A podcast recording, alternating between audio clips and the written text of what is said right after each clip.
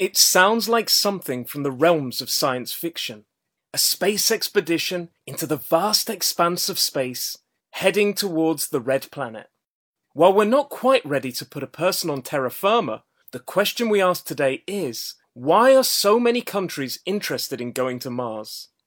The space race saw the USA and USSR compete to achieve first in spaceflight.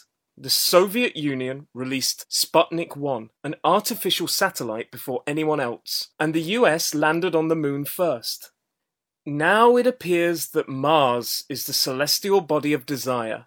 While the kudos and bragging rights to be the first nation to touch down is an obvious draw, there are other reasons we want to get there. One of these could be the survival of our species, you only have to look at the fossilized remains of the dinosaurs to see the benefit of finding another habitable planet.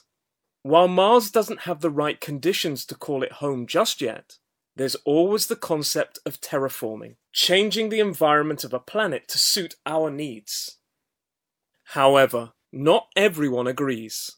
Leading astrophysicist Neil deGrasse Tyson has said the concept of altering habitability of another planet because of the damage we've done to Earth makes no sense when we can simply terraform Earth.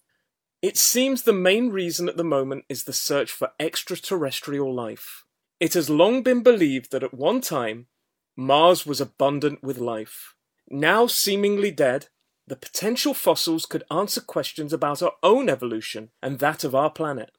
One theory is that bacterial life on our planet didn't start here, but was transferred via asteroid from Mars.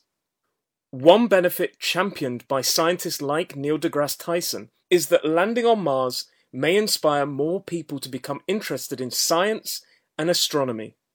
Surely inspiring a new generation to visit the stars is reason enough.